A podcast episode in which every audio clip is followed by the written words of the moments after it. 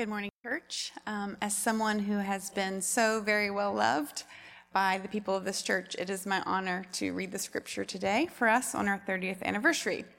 Um, our scripture passage for today's sermon comes from the book of Joshua, chapter 1, verses 1 through 9. If you would please stand with me for the reading of God's word.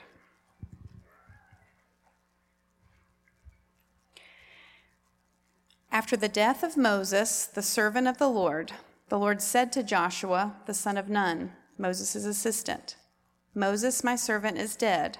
Now therefore arise, go over this Jordan, you and all this people, into the land that I am giving to them, to the people of Israel. Every place that the sole of your foot will tread upon, I have given to you, just as I promised to Moses.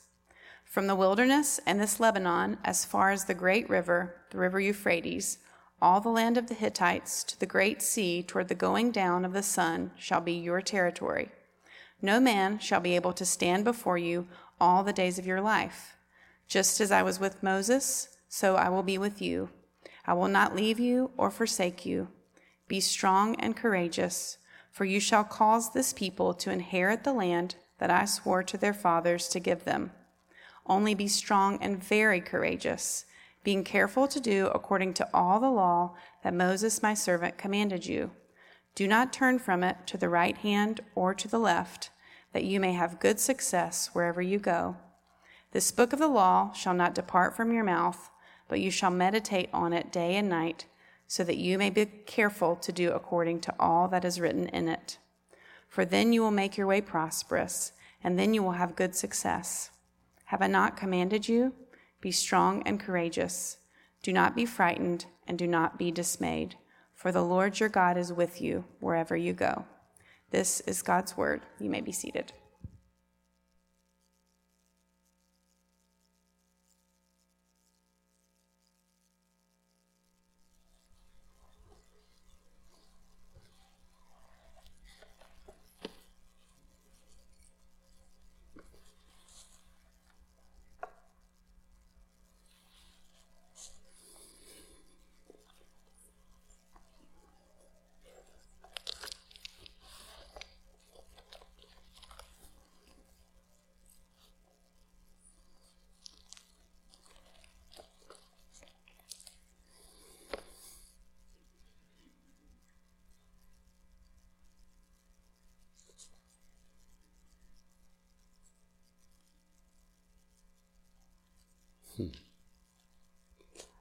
Let's look to the Lord for his help.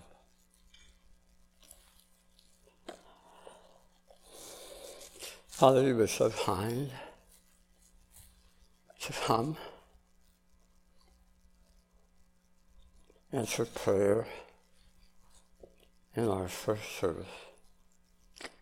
And I'm tempted to project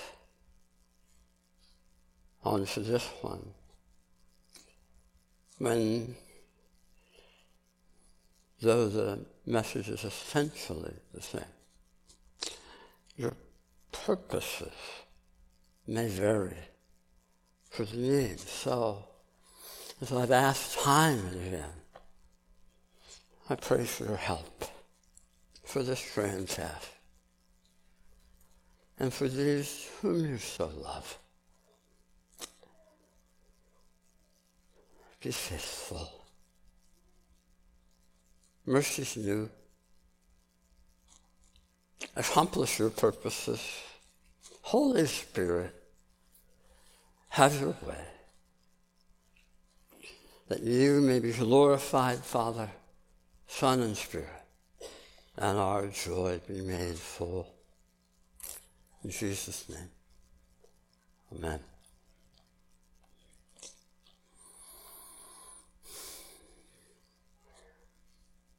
What is some of the worst news you've ever received? I mean, the very worst. I have uh, known my share, my senses you have as well No, no, no one escapes this life without bad news. But imagine Joshua grappling with this news in verse 2 of our text. Moses, my servant, is dead. Moses, burning bush, Moses. Let my people go, Moses. Red Sea part, Moses. Ten commandments on tablets of stone, Moses. The most humble man on the face of the earth, Moses. Numbers 12, 3. Dead. Finished. Gone. And like that, number two, the assistant assumes the number one role. With the challenge facing the Israelites poised on the Transjordan, look at verse 2 again. Arise, go over this Jordan, you and all this people, into the land I am giving them. You read this text, you don't have to work hard to empathize with Joshua's the impact of the news and the challenge on him. Did you see the repetition? Three times. Essentially the same exhortation. Verse 6 Be strong and courageous. Verse 7 Slightly different nuance, same measure, message. Only be strong and very courageous. Now check out the last in verse 9. Have I not commanded you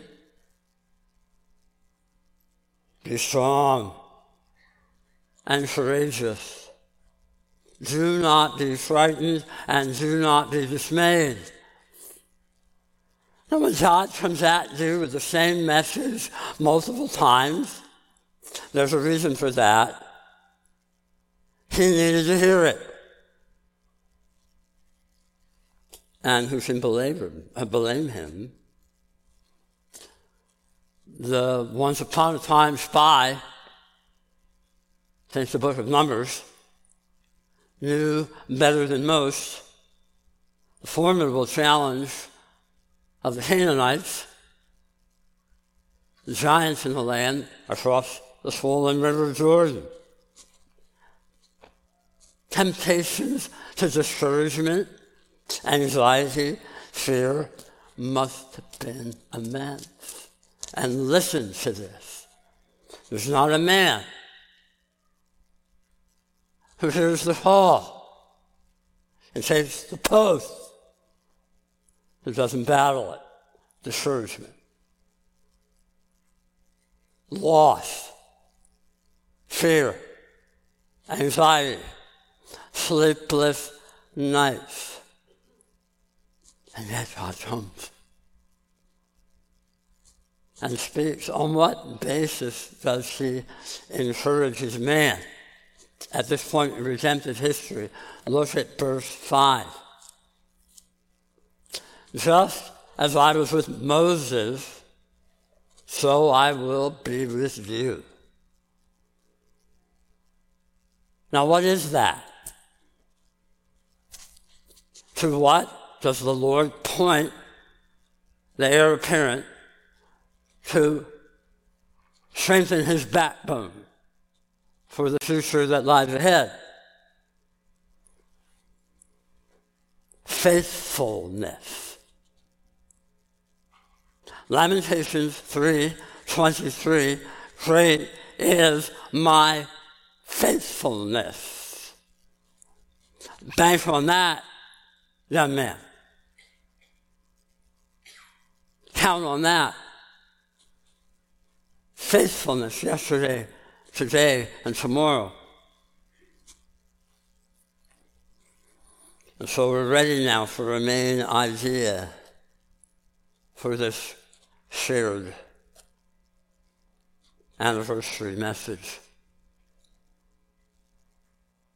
Future challenges must be faced by trusting in God's continual faithfulness to his people. Future challenges. Listen to me. Covenant members, Orlando Grace Church. You bought in here this is your home, your church, your kingdom outpost for the Messiah Jesus. You're not done with challenges.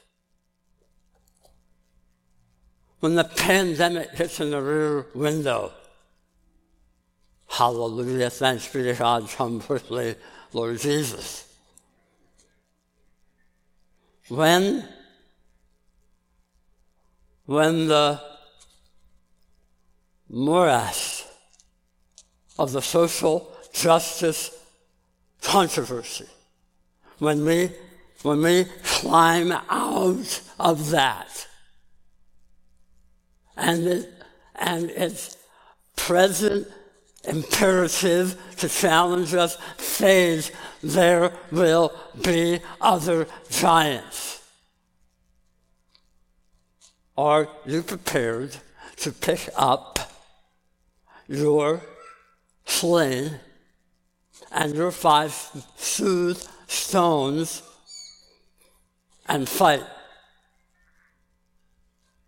There's only one hope you have. A constant confidence in the unrelenting faithfulness of I am. Now, my successor is tasked to talk to you about the future. My task is about the past.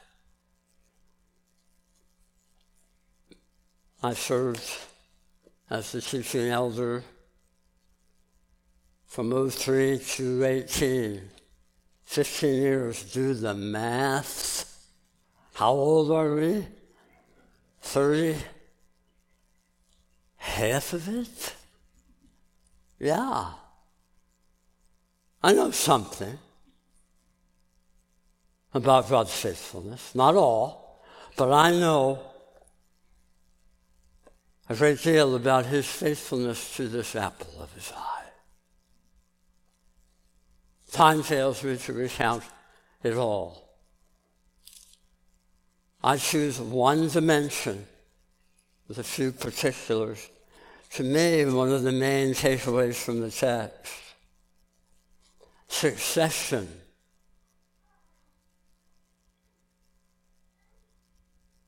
Succession.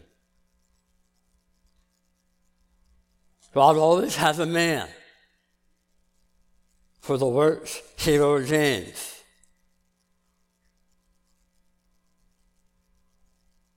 God's never outdone by the death of a servant, even a giant like Moses. Just because a great leader for the Lord finishes his course and hears, Well done, doesn't mean that the mighty voice of God stops speaking to his people. Comes and speaks, right here in verse 2. When a leader runs his race and finishes it, the plan of God does not come to a sudden halt. God buries his workers, but his work marches on. Always has a man for the work he ordains. Of course, this is in no way, shape, or form to minimize the fact that the man needs a lot of help. And God partners. God uses partners to shoulder the burden and the load and the challenge with his men. But someone must lead. Someone must cast a vision. Someone must take point. Someone must count the cost to be the lightning rod on post. And God has been faithful to this church to that end from the get go. Man number one, the church planter, Pastor Craig. He predates me. I've never met the man. I know what I've been told and what I've heard. But I do know this church planting takes guts.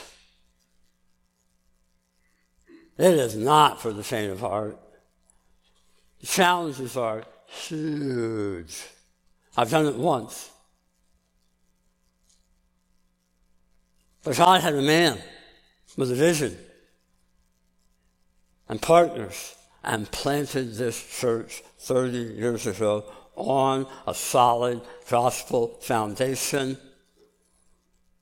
The magisterial 1689 Confession of Faith, good bylaws put together by some helpers. A purchase of property on Keller Road that no one ever imagined would bloom into the ability to build this. Miracle growth was such a strong beginning. And then there was bad news. Now, I'm not here to bash anybody.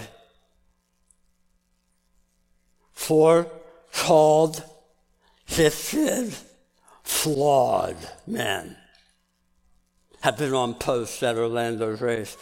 Three of us are here.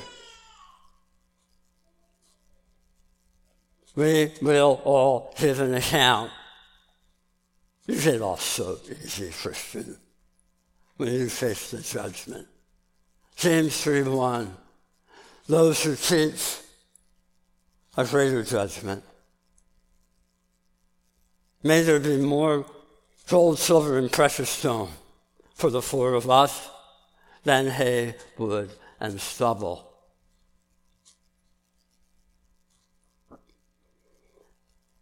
How shall I put it? Pastor Ray going off in another direction. This place reeled from the news. Traumatic doesn't begin. From what I've been told, Many left. Future was in jeopardy. But God had a man. Pastor Tim, man number two. Most of his stewardship, along with his beloved Karen, predated me. Imagine the courage gifted, prosperous engineer, here's a call.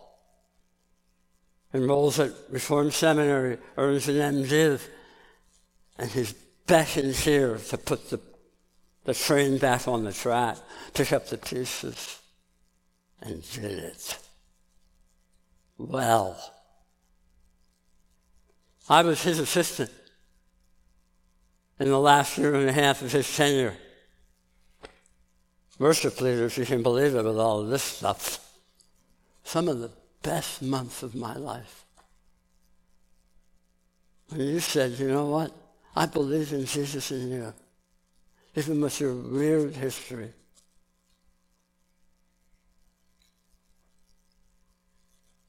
And as I said to you in session one, I say to you again, I know in light of what I'm about to say about how your tenure ended, it's never altogether easy for you to be here. And your bride. I prayed, Jane and I prayed, this might be another installment of whatever shalom that thing only King Jesus at the bar will ever completely sort out. As you and I and others continue to grapple with baffling providence and be faithful to what the Lord now has and will have for us. But the news came that it was time for him to move on in another excruciating conflict. Again, split. Do not need to belabor the details, but with Peacemaker Ministries' help, we work through the conflict and I will say to you, if you ever want to hear about God's faithfulness, I will tell you in my tenure that intervention and the role of peacemakers was the single most significant evidence of a faithful God that I can ever talk about for what it meant then and what it's continuing to mean into the present and I hope the future. And somehow in that loss, God had another man. Number three. And you're looking at him. Oh my goodness. I should I've talked to you for days about the faithfulness of God in my 15 years. From rebooting the church, revising the mission, vision, and values, reorganizing a leadership team. I never want to be the only elder in a local church. Am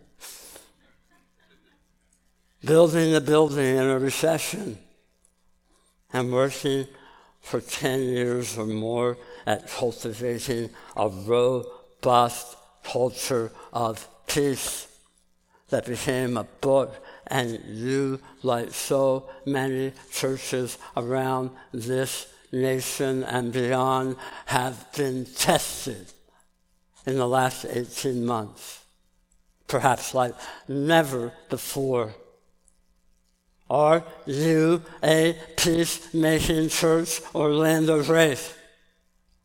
In this hard time, the pandemic, the cultural crisis, the political polarization, are there more logs that have been ripped out of your eyes with Jesus' help and left on the floor of this building and property than there are specks you sought to microsurgically remove from a beloved brother or sister.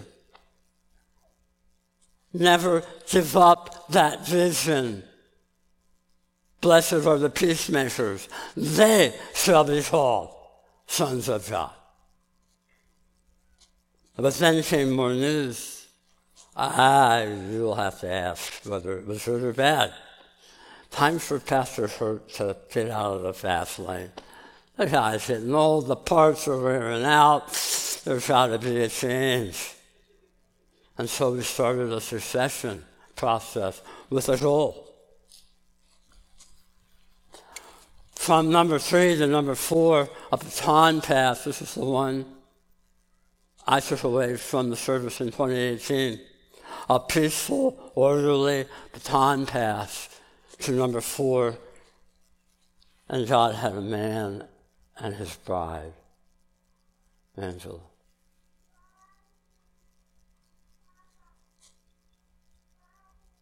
And it's been your stewardship for three plus years now. God's been faithful. There have been some incredibly sweet things and some very hard things. But God has said to you, be strong and courageous, and says it again today, in the hope of the one that you'll preach in a moment, in an Old Testament message that so wonderfully points to Yeshua. Church, in 2019, Lifeway Research reports 3,000 Protestant churches were planted. Do you know how many folded? 4,500. Churches close every day. 30 years, Orlando Grace. Two splits. Four men. Different place. There's probably more of you here that I don't know than the ones that I do but the lampstand for the gospel, for King Jesus. Whatever our perspectives and differences on many other levels are, the lampstand burns brightly. And as long as it does, God will have a man. And he'll be faithful in the future.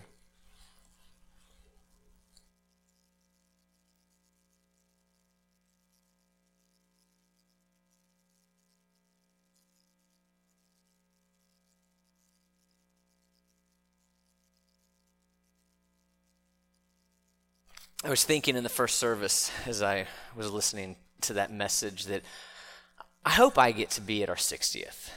The, the math works out. I don't know that I'll be the pastor or not, but I hope I get to be at the 60th. And I know he's right that, by the way, you're the only one that could have walked through the past in that way. And I really appreciate it. And I know you're right that whatever's in our past, they're, they're giants in our future. They're coming. I, I hope God gives us a little season in between the pandemic, the polarization, and whatever's next. But I know you're right. And as I look kind of in my imagination, just first service, first time I really started thinking about it, for that 60th anniversary, what is it that's going to need to be true of Orlando Grace Church? What are we going to have to be able to see to be able to make it there well, to make it there healthy? And the answers are right in this passage. When we think about God's faithfulness to his people, there are two things that strike us in this passage that have to be true of all of us going forward. There are a lot of things we can disagree on, a lot of things that, that we won't see eye to eye on, but these two things have to be true. First, we have to know that God will guide us through his word. We have to know that. And if you think about Joshua, he's actually the if you're reading the Bible, you know, kind of chronolo- chronologically Genesis and you come to Joshua, he's the most relatable person in the Bible thus far to us. Because he's the first person in the Bible who is primarily led by the word, by the written word. And so this is, this is what we see in verses 7 and 8. Uh, God says, Only be strong and courageous, being careful to do according to all the law that Moses, my servant, commanded you. So he's referring to the first five books of the law. He's saying, Go there, the written word, that's, that's your source there. Do not turn from it to the right hand or to the left, that you may have good success wherever you go. The book of the law shall not depart from our mouth, but you shall meditate on it day and night, so that you may be careful to do according to all that is written in it. For then you will make your way prosperous, then you will have good success. So God's word does a lot of things. It enlightens our eyes, it points us to our sin, it tells us much about God's character, it points us to Jesus, Jesus, Jesus' first coming, his second coming. But in the context of Joshua's call, I think the emphasis on the written word is for wisdom and prosperity. That's, that's, I mean, it says it, that you should have good success. You will prosper. You will make your way prosperous.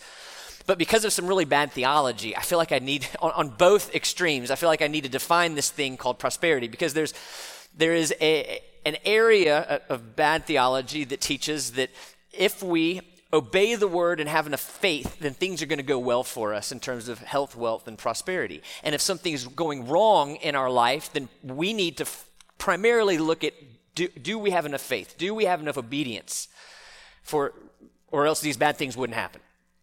And if you've been around the last three years, you've heard me say uh, at least once that when Angela was going fighting her cancer, this one guy came up to me and he told us that told me that she had cancer because we didn't have enough faith. I've never really wanted to punch somebody so bad. But that's not what the, that's not what the Bible's teaching about prosperity. Things like cancer will come. But because of this teaching, the pendulum has also come all the way to the other side. And we have stream theological streams that want to throw out prosperity altogether just kind of ignore this word anytime that it comes up but we can't throw out prosperity because god wants us to be prosperous we just have to define it correctly the right definition of prospering in God's word is that we will thrive in what it is that God has called us to do. So the, the, callings are all going to look different. But this idea of grace and obedience, they're never supposed to be in conflict with each other because it's in the context of obedience to God through His written word that we are going to know God and experience joy, whatever the calling is that He's given us in His life. And so, they're, again, they're going to look different. Joshua called to march an army out of the wilderness into the promised land. That was his call. That, that's, not, that's not our call to, to go and fight these wars. God called David to reign as king in that promised land. God called Jeremiah to preach in that promised land for nobody to really listen to what he had to say. And we saw just about a month ago, Stephen's call was to die, die for the gospel. So th- these are very different callings. And God hasn't stopped giving his people hard call- callings in this modern era. Some of you might recognize the, the name Wang Yi. Wang Yi's call is to be a pastor of a reformed Christian church in Chengdu, China. And a part of that call, and for a season, meant that he, his, the church grew and there was great influence all around the country. And now a part of that call is that he is in prison for about a decade. He's in prison, has a, a wife, relatively young kids. But when pushed by the Chinese government to publicly recant what he's saying and stop pastoring this church, this is what he said now to the entire world. I firmly believe that Christ has called me to carry out this faithful disobedience through a life of service under this regime that opposes the gospel and persecutes the church. This is the means by which I preach the gospel, and it is the mystery of the gospel which I preach. And do you know where he gets all of that? The written word. I mean, his family doesn't know where he is, doesn't know what he's going through. Do you know where they look to for guidance in that hard calling in their life? They look to God's Word. God's given us different calls. He guides us in these calls, and He does it through His Word. So we read the Word, we, we hide the Word in the heart so we might not sin against Him, and we use that Word to understand our callings and to thrive in the unique calling that God has given each of us. So the question that we need to ask ourselves in light of this is where do we go when we're afraid? When there's fear in our lives, where do we go for comfort? Is it to God's word? Or do some of us, maybe, myself included, are we tempted to want God to, to like just give us a huge sign in the sky? Do we ask for little signs along the way when we're actually ignoring the clearest place that He has spoken to us in His Word? I mean, do we do we go to, is God's word our constant and our primary guide, or is it just the place that we go when, when we have a last resort, when we've exhausted all the other avenues? Because if, if that's what we're doing, we're not looking to God's word as the guide. So, what would it, what would it mean for us to take God's word as seriously as Joshua is, as serious as, as Israel is? All of it, Genesis to Revelation. I was thinking this morning in this cold winter snap. That I know we have some Canadian brothers and sisters. This is a cold winter snap for us. When is the last time that we curled up next to the fire with a little Nahum or Leviticus in our hands? I was I had lunch this week with an older brother, and he had, we were, he had his Bible, and we were talking about some passages, and it was such a joy to see his paper Bible, which I still value, and to see all the notes that he'd written all over his Bible, the highlights, and how the white edges of the paper weren't white in some places anymore because of how many times he had flipped the pages with his fingers. Devices can't do that, can't show that kind of wear and tear. And those notes, they didn't, they weren't only in the New Testament, they went all the way back to Genesis. And I think so many Christians, we're hindered in our ability to be guided by God's word because if we read the Bible at all, we read the New Testament, or maybe we just read the Gospels, and we ignore so much else that God has given us to guide us.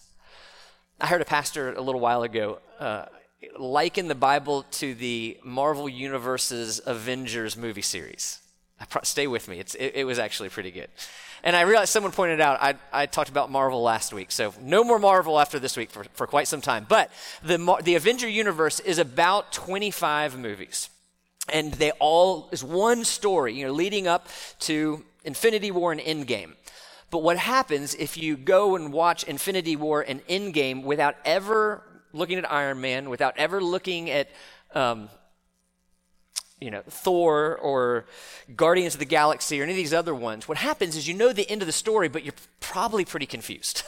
because there's so much that got you to the end that explains, oh, this is who this is. This is why this is happening. And the same is true in the Bible if you think about it 66 books, 66 books with one message about God's faithfulness to his people through his son, Jesus Christ. And if we don't know them all and immerse ourselves in them all, we're not going to understand and appreciate the full story, and we're not going to be led by God the way He wants us to through His Word. Jesus says that the Word is like food for our souls. And so, you know, we go, just like we go to different foods for different things, we go to God's Word and different parts of God's words, they, they nourish us in different ways. So some, some areas of God's word, it's like a Luke's hamburger. It's my favorite hamburger in town. And you go to that hamburger and you just immediately, just the taste is flowing, you're full, it nourishes you in that way. But you go to other parts of God's word and it might be like a protein shake. Okay? It's accomplishing a, an important, nourishing value, but it feels different than that hamburger. And other parts of God's word is more like a Jolly Rancher candy. You know, it takes its time. You can't just bite into it. You have to meditate. You have to pray it, it works its way into your system in a different kind of way. Scripture is so beautiful that has all these different kinds of food nourishing us. But it will never nourish us if it never leaves those pages or that screen and go into our minds and down into our hearts. One of the great privileges of being a part of this church, I think, is our history of, of valuing God's word. We were planted on Reformed Theological Seminary. God's word has been, been faithfully and expositionally preached since its inception. We, of course, we were on RTS's campus when RTS was in this side of town, and and in addition to the three of us and the other pastor, people have taught here like R.C. Sproul and Ligon Duncan and, and faithful seminary professors who hold God's word in high regard. So looking forward, I can tell you, one of my deepest desires is to carry that, that, that tradition not man's tradition, but that faithful biblical instruction of holding the word in high regard, not just from here, including here, but in all of our daily lives. Because if that's going to happen, if we're guided by God's word, then we're going to see that 60th anniversary. And then, secondly, and more briefly, the second thing that we really have to understand and embrace is that God is really with us. He is really with us. And I know I spent most of my time here talking about how scripture, scripture, scripture's the guide. And that's true, but we need to make sure we don't turn this guide into some form of God. Because scripture is a signpost. Scripture is not a destination. God is the destination. Scripture is pointing us to God. Look at verses 5 and 9. No man shall be able to stand before you all the days of your life. Just as I am with Moses, so I will be with you. I will not leave you or forsake you. Have I not commanded you? Be strong and courageous. Do not be frightened, and do not be dismayed, for the Lord your God is with you wherever you go. So, what does it mean that, that God's saying, I'm going to be with you, Joshua, the way I was with Moses? He says, You're going to have my presence in a similar kind of way that Moses did. Well, this Hebrew word for presence, it literally means face. So, what does it mean when you have someone's face? It means you have access to them. I mean, so the way that Moses had access to God, now Joshua is going to have that same kind of access. So my kids have a unique kind of access to me. If they get out of their bed in the middle of the night and they make their way to my bed and crawl in and nuzzle next to me and they're looking at, we're face to face, that's okay. They have that kind of access. If any of you ever find, find myself face to face with you in my bed, that's not okay. You don't have that kind of access. Well, God's saying that kind of access, that's what Moses had, and that's what I'm giving you, Joshua. And that had to be so encouraging to Joshua in light of this daunting these daunting shoes that he had to fill and this daunting task ahead of him. When David wrote, When I walk through the valley of the shadow of death, I shall fear no evil. Why is it that he wouldn't fear evil? Because you are with me. When Paul was scared to go into the city of Corinth, Jesus showed up to him, and what did Jesus say? I'm with you. When the disciples were about to see the, the physical body of Jesus at his ascension carried away from them forever. He gave them the Great Commission, and then he gave them the great comfort. What was the comfort that he gave them in light of his physical departure? Lo, I am with you always and that promise, unlike the promise to Moses and Joshua and David, which were unique promises for them, what's going on here is that Jesus is making those kinds of promises true for all the disciples. This isn't just to those men in front of him, this is for every follower of Jesus Christ because Jesus has secured our access on the cross, Jesus went and gave up his access that we might have that kind of access. He took the wrath of God that we deserved, giving up his unique access as a privileged son. And in exchange, we get that kind of access. We become sons and daughters looked at as every bit as righteous as Jesus himself. So now the promise can be extended to all of us because Jesus has secured it for all of us. And this is why the author of Hebrews says, Let us then with confidence draw near to the throne of grace that we may receive mercy and find help, find grace to help in time of need. So, what is a diagnostic that we can use how, to, to measure how are we doing in this area? How are we doing in looking to God's word as our guide? How are we doing in, in leaning into the real access that we have with God? How are we doing in growing in courage and bravery? And the diagnostic that I would give you, I, I'd ask the question Is God getting bigger in your life? Is God getting bigger? Are, are, are you just giving God Sunday morning and maybe some devotionals along the way? Or is God really penetrating every issue, every fear, every concern, every joy in your life? Because the more that we are led by God in, in relationship with Him, the more that I can do nothing apart from you becomes everything. C.S. Lewis was wanting to make this point in, in The Prince Caspian, his book. And there's this beautiful conversation between Aslan and Lucy. And it goes like this Aslan, said Lucy, you're bigger. That is because you are older, little one, he answered. Not because you are, Lucy replied. I am not.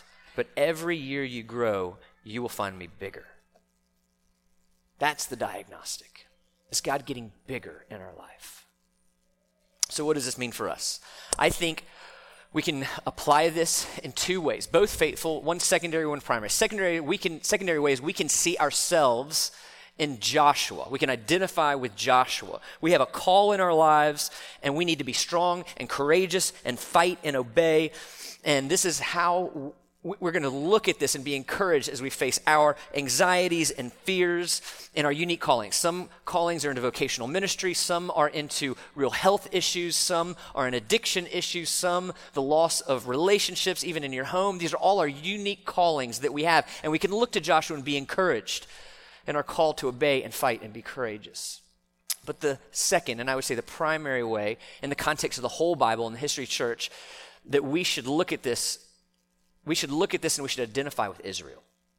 Because if you look, it, it, it's no coincidence that, that Joshua and Jesus, they have the same Hebrew name, Yeshua. And it's no coincidence that they have actually a very similar kind of job. So you have the Yeshua in, in the, the, book of Joshua who is leading the Israelites out of wilderness, out of the wilderness into battle and ultimately into the promised land. But the better Yeshua is leading a new covenant people into a harder fight that will result in an eternal promised land. These are not coincidences. We're to look at this and see we have that better Yeshua. Joshua's pointing to a different kind of fight, a spiritual fight that will result for victory for God's people in the eternal promised land. We are that marching army. I mean, there's a, there's, this is the reason that at the end of every benediction given in this church, you will hear, you will hear, you are sent. Because you are that marching army. We're that army marching. We're sent. We're sent into the neighborhoods. We are sent into the gyms. We are sent into the schools. We are sent into the marketplace. We are sent into the hospitals. We're sent into our homes. But we are sent. Everywhere that we go, we are sent.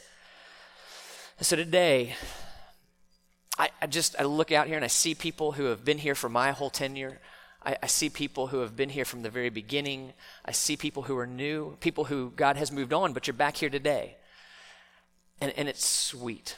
You know, and if you're here today and, and God has you in a different church now and your season at OGC came and it passed, I just want to look at you and say thank you. Thank you for the, the good foundation that you laid.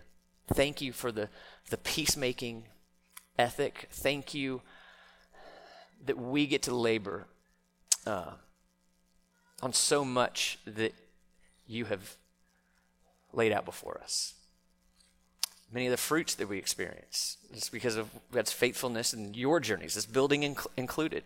And PC and Tim, I just I want to say thank you to you two for your service to this church. God, I don't think I'm overstating this to say God has used you two uniquely in a way that I can't imagine this church existing without your work here. I really mean that. And I hope to honor the the wounds and the scars inside, and the wins and the faithfulness of God in your ministries. I hope that my, my tenure honors the foundation that you've laid ahead of me. Orlando Grace Church, we have our call. We're here to grow in Christ and be a part of filling the Great Commission. So maybe I'll maybe I will get to see the 60th. Maybe some of you will be at the 60th with us. I'm probably won't be the pastor, I would imagine. I don't know, 30 years from now, who knows? But PC is good to remind me often that every pastor is an interim pastor, but the church goes on. The church is the army. And so we are brave and we are courageous because we are sent people led by the better Yeshua into the perfect promised land. What a privilege it is to be a part of this church. Thank you. Let's pray. God, we are so thankful for the brothers and sisters who have labored before us. We are thankful for their work, but we say that in light of, of your faithfulness to your church and the ultimate faithfulness that you have provided in your Son, Jesus Christ, securing our access. And we pray today that we would be an introspective church that would really and honestly wrestle with what's going on in our hearts, with our relationships with you and others. And we pray that corporately we would be an external church that is sent marching full of grace and truth into all the little places around the city and around this world that you've sent us to. We love you, we praise you, we thank you for the past 30 years, and we ask for another great 30 years and beyond. We ask this in Jesus' name. Amen.